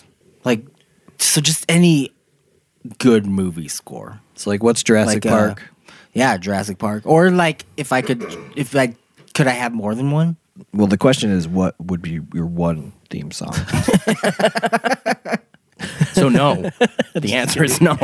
You no, you can have multiple. whatever you want. It's if your life It's- is a musical. It's your musical, man. yeah, you're in charge. It would just be a mashup of movie scores like Jurassic Park, uh, Braveheart, Saving Private Ryan. Just All a right. bunch, you know, I remember. So, Trav. with with also some some gangster rap. oh, sweet. Oh, sweet. Have you guys ever been? He's having a hard time today. but have you guys ever just been? Have you guys ever just been doing something with headphones on and you're like you're listening to rap or gangster rap and you just feel hardcore? Oh, It just makes you feel like you walk, you stride better. Like, oh yeah. When I You go what? jogging, I run so much better. But then when I stop and I'm like about ready to throw up, I feel pathetic because you got like DMX in the back. He's like, "What? Don't give it to me. What?" And I'm like, "All right, X, we'll give it." one place one place though like i don't know if you guys ever feel this but like anytime you go to like a like an action movie or like some kind of fun cool movie or something and then at the end when the credits are rolling they always have some kind of like upbeat like fun music right mm-hmm. i always for whatever reason i get up out of my chair and i like walk out of the theater like down the stairs like in the most badass way like i just feel like yeah like i probably pretty much am vin diesel in And there's me. I get up and I'm like hobbling down the stairs because I'm like, I just sat for two and a half hours and my butt's asleep. But the sad thing is, I'm like putting on my satchel and yes, that thing, you can't, Danny, you can't carry that around everywhere, hey, I have a satchel. but everywhere. Oh. One night I called him up. I'm like, hey, you want to go see a movie? I'm like, I'm just going to see Shazam. I'm like, Quince and the kids are asleep. I'm, I'm bored, you know. He's like, oh, okay. And I, I was like, I'll just meet you there. It was like a 10 o'clock movie or something like that. So I meet him there at like 9.45 and there he is with his little satchel. I'm like, just take a wallet. like, what do you have in there that you need? The whole thing. if you ask my wife, she'll tell you it's satchel sexy. Okay. So I think on we're my sexy back. I think we're getting a Okay, little off of let's the focus. here. Let's refocus. Focusing on your satchel. I'm bringing sexy back. that would also be my my theme. Your theme song. Bringing sexy back. Take it to the course. Mm. Go ahead, be gone with it. Mm.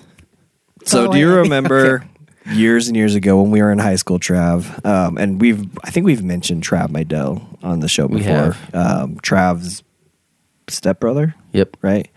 And long You longtime ask a question as if like you didn't know. no, like I, for some reason I drew a blank, like as if like is that what he would be to you? Yes. I was just gonna say Stepbrother. brother, but like technically he's not your like blood brother, but No. like they're you know long you know it doesn't matter. But he was going up. Uh, we dropped him off. Like I don't even know why you and I were there. We didn't have dates, but he did. And oh, because back then it didn't matter. You just were like, "Pfft, we're all just gonna be there. it'll be three guys and one girl. But we uh not that way. That is uh, not what we did. but he like walked her up to the door and remember like we he was like I want to kiss her like we knew that he wanted to kiss her. Is this when we wanted to sing "Kiss so the Girl"? From we like rolled down the window a crack and we were just like Sha-la-la-la-la, don't be scared. And like you, forever, we were just sitting there singing. Yeah, that, that was song. pretty lame. Yeah, you see her. but we were basically creating. We were basically creating his life and turning it into a musical for him. That's true. You should thank us, Trav Mydell. You're I don't even remember if he got a kiss or Actually, if we really want to, I know who it was, and he will not be thanking us. not. Now that you say that, now it's coming back to me. that was also during a time. Just, just so you know, Alan, Danny, and Travis had broken up with their girlfriends at that time and decided that they made mistakes and wanted to get back together with their girlfriends on the same night to make it just a fun event. What should we do tonight? I was 100% opposed to this whole thing, but they did it anyway. And for whatever reason, like I said, we are all just there. I was there for both of those, just sitting in the car. well, you get so bored in high school. what happened? Did you get back with them? Yeah, they did. And then they broke up again. it was short lived. but anyway, okay, let's move on. So I I kind of went through. You guys can interject, so we'll speed through this part a little bit. Um, but I had another question. Is like, okay, well, if your life was a musical, then what aspects of it would be good or bad? So, like, basically, what are the pros and what are the cons of your life being a musical? So, here are some of the pros. If you guys have any other pros, you let me know. Uh, pros I came up with is you can get super hyped up before any type of physical or mental challenge. Okay. You get a shot of motivation or energy when you need it. The magical moments in life could be enhanced greatly. Everyone around you would have a or have to be super involved in your life as they could be called upon to be backup singers and dancers at any point. And finally, you would or you would more than likely always be in really good shape since you'll be dancing all the time. Those are pros say- that I came up with. if this would happen, so like if just some imaginary music player could just take my mood and play the perfect song for that moment, I think that would be cool. I mean, as long as I got to choose. Because, like, if I was like, you know, Like if it just happened for you. yeah, like, you know, like it's on my birthday, you know, and I'm sitting there thinking, like, oh, wonder what my wife's got in store for me later. And just the whole day long, birthday sex is playing, going, birthday sex. birthday sex. Like, that would not, like, I mean, later it would be fine, but then I'd be at home and my daughter would be like, Dad, what's birthday sex? and I'd be like, damn music player, just shut up. So I'd have to be able to be like, all right, You'd have to be able I to need, control I need it. some music now, but they, but just the imaginary thing just chooses the right music for the right moment, and I know all the words. That would be bad A. Yeah. And I, I would agree with that. Alan, do you have any of the pros? I do not. you guys covered them. So the cons I came up with are um, the tough. Wait, what did I write? Tough. See how hard it is to read your writing. I wrote the tough and down times in life. Could be even more accented with depressing music playing. So basically, I think I meant like if you're down, yeah, if you're Oh, already yeah, yeah. down or you're having a really hard time and you have depressing music playing, it's just gonna make it even worse. Yep. Like, I remember after a relationship went sour back in the day, like that. There, the big one of the big songs was I think it was Ne-Yo. The and I'm so sick of love songs, so mm. so tired of tears. Yep. Like I was just like, oh, I'm so sick of the, the tears or it's like hearing all these love songs around me when my life is not full of love anymore. It's like the time that you broke up with your girlfriend and then you made me film a film you in a music video of Creed. Um, and we had to we took so many takes of you putting eye drops in your eyes so that you would cry. and we figured the only way that it would work is I had to start with my head like I had to be looking straight up at the ceiling, put the eye drops in, then Trav would be like action, and I would have to put my head down so it would fall out of my eye. down my face. Creed. Which Creed song? yeah, what song was it? Was it with arms wide open? Oh yeah, with arms wide open. And then we had to go up onto like the peak, like that looks over Salt Lake City. It was super windy, and Oh, I yeah. had to do this this circle around him He had the video camera. He had to run around me so that we could get like the circular panorama, like the like as if he was encircling. He's got his arms out, and he's just like with arms wide open.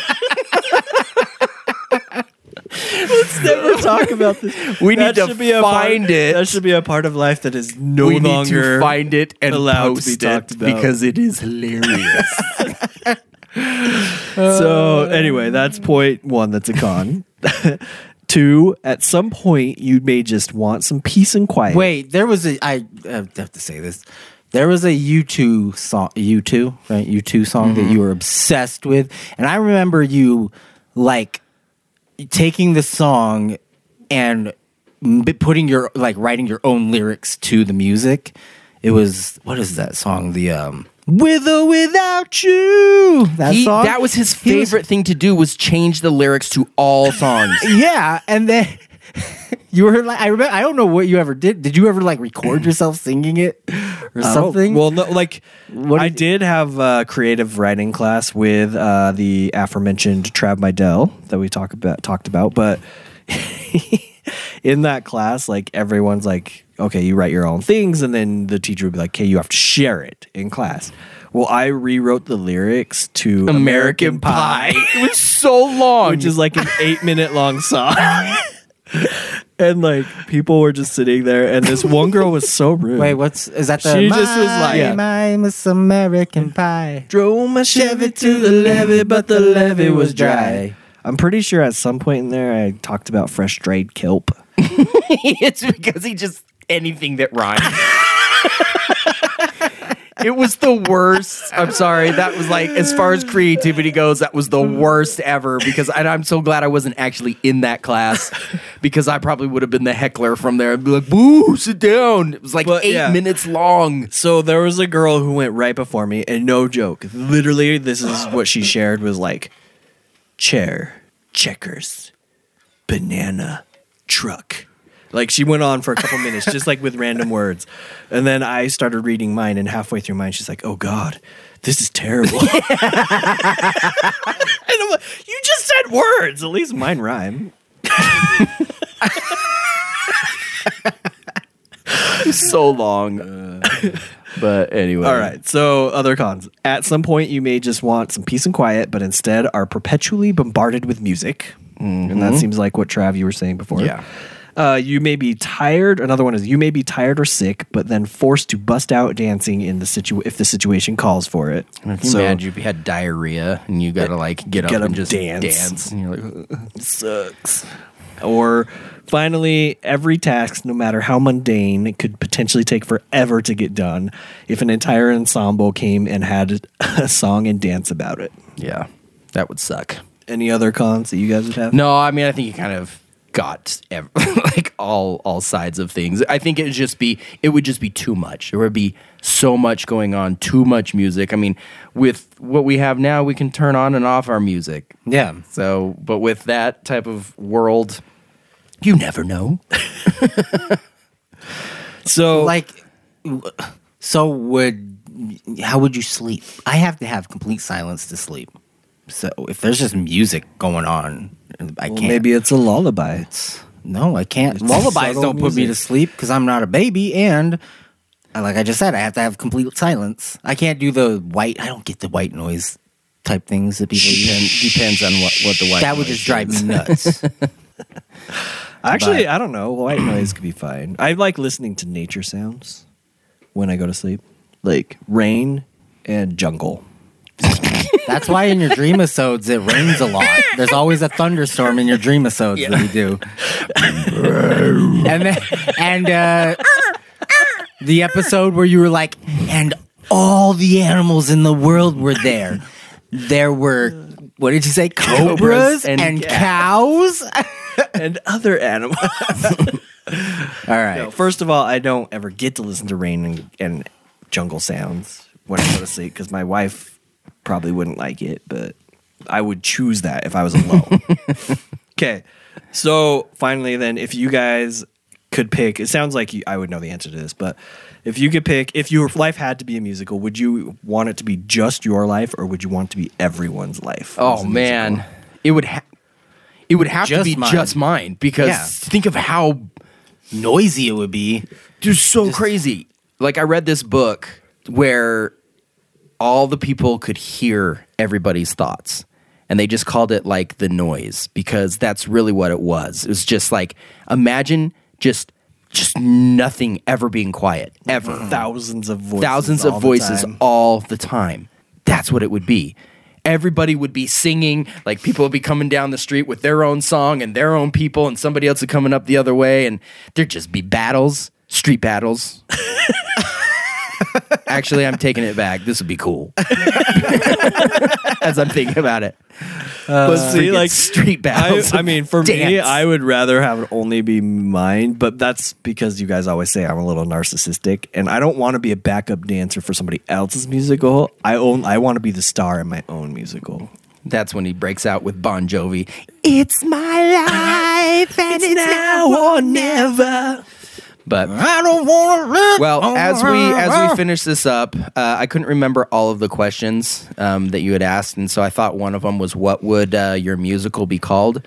And I did come up with one. Oh, it, that was not one, but that's a good question. What would your musical be called, Trev? Don't forget the milk, because that is what I have to do a lot. Is go pick up milk. And so my wife, every time I leave, like tonight, I'm leaving. She's like, "Don't forget to pick up milk." I thought you were gonna say because you like the song, like "My milkshake brings all the boys to the yard." No. dang right, that's better than yours. no, All right. But- so to finish up my segment, I'm going to just give you guys all a little sneak peek into what a day in a life would be like if your life was a musical or if my life was a musical. So I'm going to read you guys a little story in musical form. okay. Are you going to sing it? All right. the name of this story is called A Day in the Life of My Musical. It's very creative.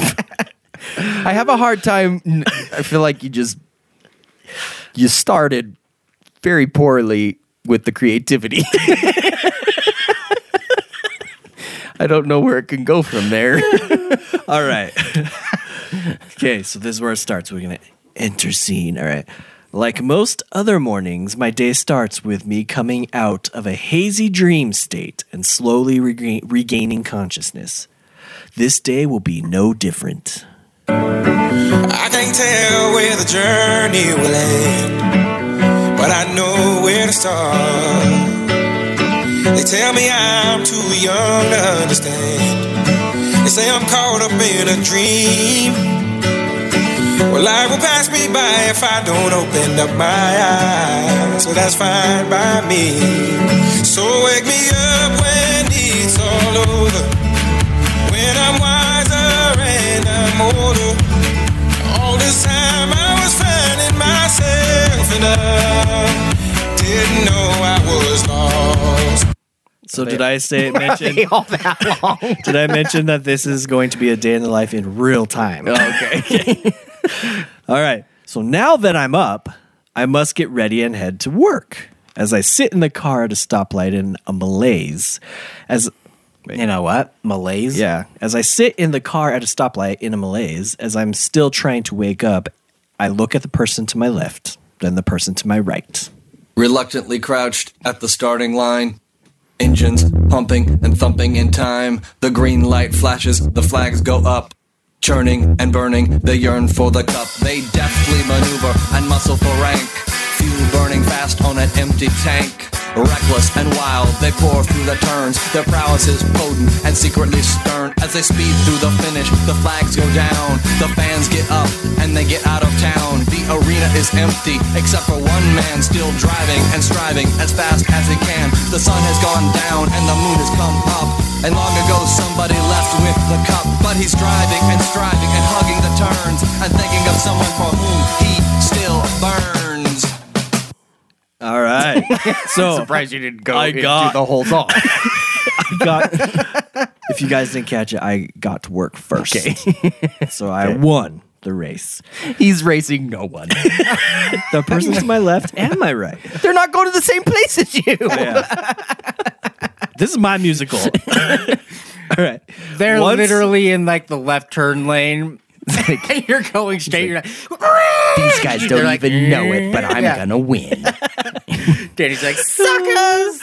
All right. Once I'm at the office, I am summoned down to a meeting to meet a very important client and must find a way to close the deal with them.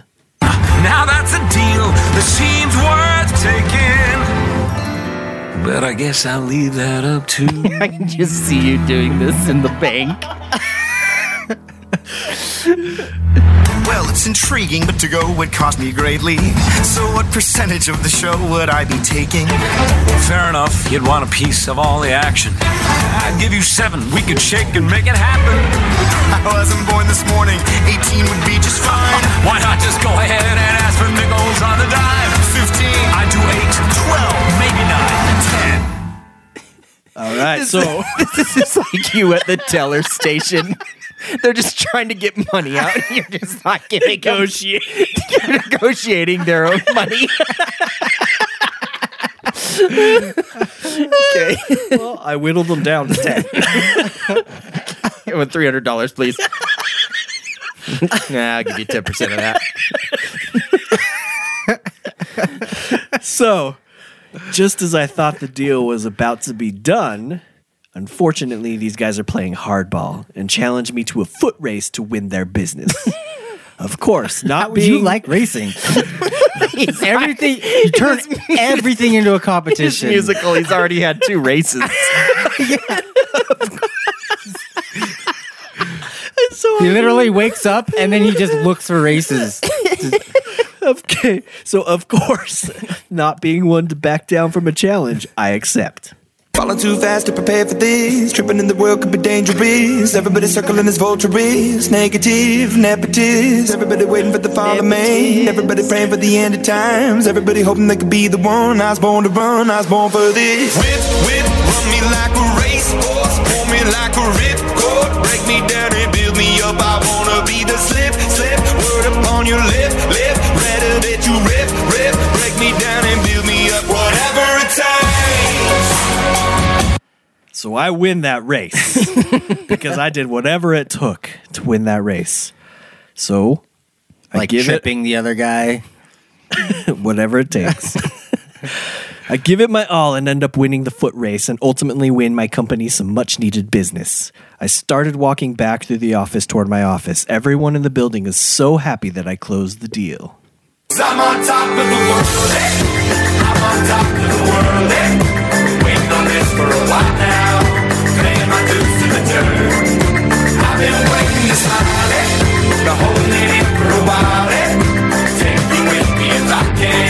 Can. Been dreaming of this since a child. I'm on top of the world. You know he's So just everyone- picturing everybody lifting him up on their, lifting him up on their shoulders while he's just like, I'm on top of the world. Hey, I'm on top of the world. I closed the big deal that we needed to stay in business. So, yeah, they're all happy because I saved their jobs. Streamers and glitter in the air, confetti. this bank is very exciting. The Uh, that's why I'm saying, like, maybe be, if your life was a musical, it would be better. the camera shot from above while he's crowd surfing, and it's like the camera's rotating. But so, of course, after that, I'm about to leave work for the day, knowing that I had accomplished another successful day at the office when Trav calls me. Ooh, I'm in there. He lets me know he's at the local gym and has been challenged to a two on two basketball pickup game oh, Another competition. and needs help and needs my help as a ringer. I tell him I'll be so you're implying that you are just like the best. Yep, that you you super can good. actually be a ringer. I tell him I'll be right there. You ready? Let's go. Did you see this? Danny's thinking it's like I'm on the phone. I'm like, Yeah. Danny, I don't know if I can beat these guys. He's like, well, this is what you need. 10% luck, 20% skill, 15% concentrated power of will, 5% pleasure, 50% pain, and 100% reason to remember the name. But Danny, I don't know math. Don't worry, it's 100%. All right. So I show up at the gym, and Trav and I make quick work of our cocky opponents. I tell Trav that I need to head home to see my family, but he seems a little bummed that I'm leaving so soon. I tell him everything will be okay and that I'll catch up with him soon. You could have said, you just go home to your family. Well, I wanted to let you down easy, so. This is why I let you know. It's been a long day without you, my friend. I feel like this is just a little bit And I'll too much. you about it Too much for our friendship. We've come a long way from where we began. Oh, I'll tell you all about it when I see you again. When I see you again. In reality, what So would that- really happen is I you're like, I gotta go home. I'm like, all right, we'll see you later. You're like, it's been a long day. Meanwhile, like I'm still trying to like walk, and you're just sitting there singing to me. Trav has a hard time when I gotta leave, so I help him through it. But he can go home to his family now. So I personally start heading home and call my wife to let her know I'll be there soon. I'm coming home. I'm coming home. Tell the world I'm coming. Tell the world. Let Your wife sticks her head out the window. wash away. Daddy's coming. I don't care if No anyone knows it. down the ways, and they've forgiven my mistakes. I'm coming home. I'm coming home. Tell the world I'm So I get home because I told them I was coming home. and once I'm home, my wife lets me know that the lawn needs to be mowed and that some light landscaping must be completed. I was so caught up in my up in my work that I hardly noticed that I had gotten dirty. I looked down to see that some dirt had parked itself on my shirt. Turn up your shoulder, you got a kid. That, turn up your shoulder, you got a kid. That, turn up your shoulder, you got a kid. Turn up your shoulder, you got a kid. That, turn up your shoulder. Are there other words to that song? Well, all I had to do was get the shirt dirt off my shoulder. that was the only relevant part for that. So, as I wrap up my yard work duties, I look up at the sky and see a storm rolling in. Good thing I was able to finish all this yard work first, I thought to myself as I saw a bolt of lightning strike through the sky and could feel the rolling vibrations from the crack of its thunder. Thunder,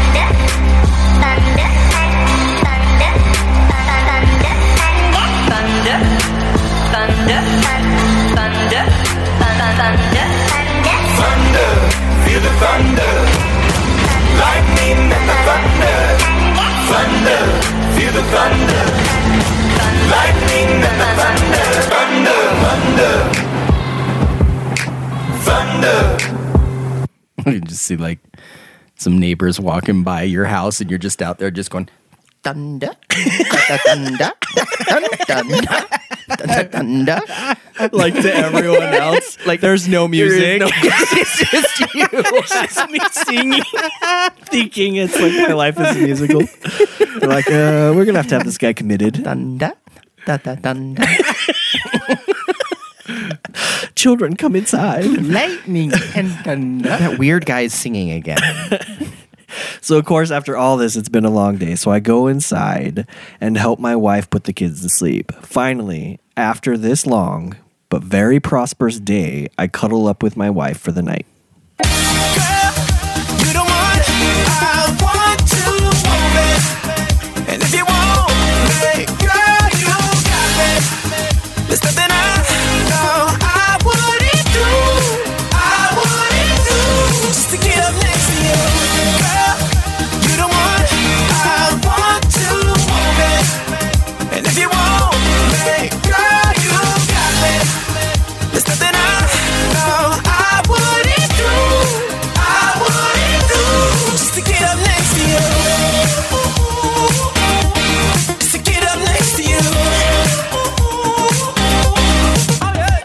Episode is so going to be flagged by YouTube.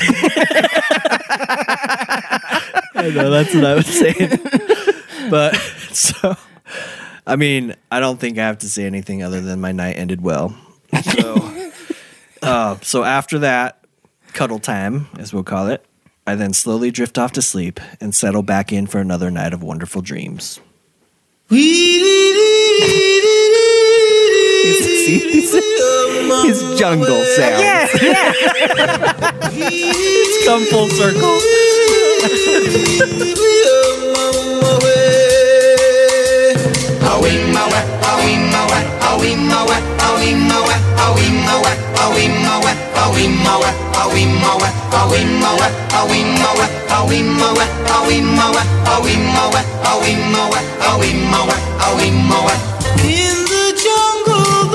Really?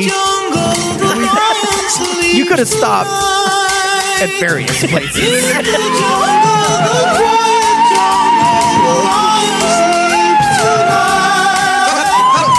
I mean, Trav, you should know you sleep like one third of your life, so, so it has to be quite quite long compared to my compared Well, to my life. speak- But- so that is a day in the life if your life was a musical.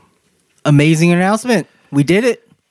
We have now done our longest episode yeah, ever. that's what I was going to say. Speaking of long, we even went long for us. So, and I thought this was going to be a shorter one because I was the one that had the most difficult segment. So, time flies when you're having fun. Anyway, we hoped you enjoyed it all. Actually, I mean, this was a really fun episode for us. So, um, hopefully, you felt the same. Don't forget, check out our website at qcodepodcast.com where you can interact with us.